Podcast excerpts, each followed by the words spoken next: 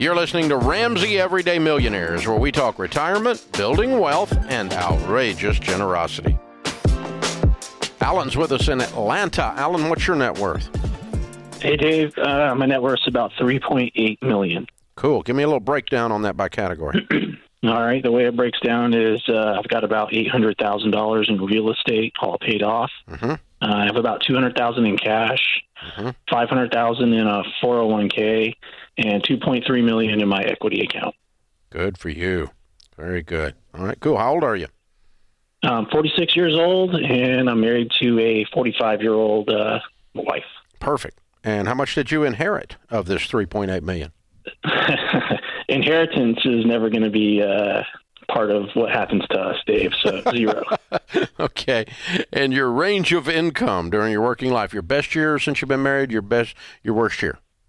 Uh, I I mean, it fluctuates a lot because my wife's earned her doctorate degree since we've got married and teaching, and so that kind of helped a lot. But I would say the lowest that we've made is probably around two hundred thousand, and uh, the highest we've made is probably right around five hundred thousand. Okay. So, so, so say you made 500 high end? Yes, sir. Yep. Wow, doing what? Uh, my wife's a teacher. She teaches high school math, and uh, I'm an engineer. Oh, okay. I do uh, technical sales. Okay, cool. All right. So there's two of our top three uh, categories of uh, careers that become millionaires, and you're 3.8 million at 46. Okay, so what's the? Uh, obviously, you got a t- an education degree. Uh, you said you got a PhD, and you got an engineering degree, correct? Uh, well, I have a. I only have an associate's degree. I, I don't have a four-year degree. I'm in school now to complete one. But uh, yeah, I've got a two-year associate's degree that I. If you don't hurry up and do that, you're probably going to be a failure. you're we're really concerned right now.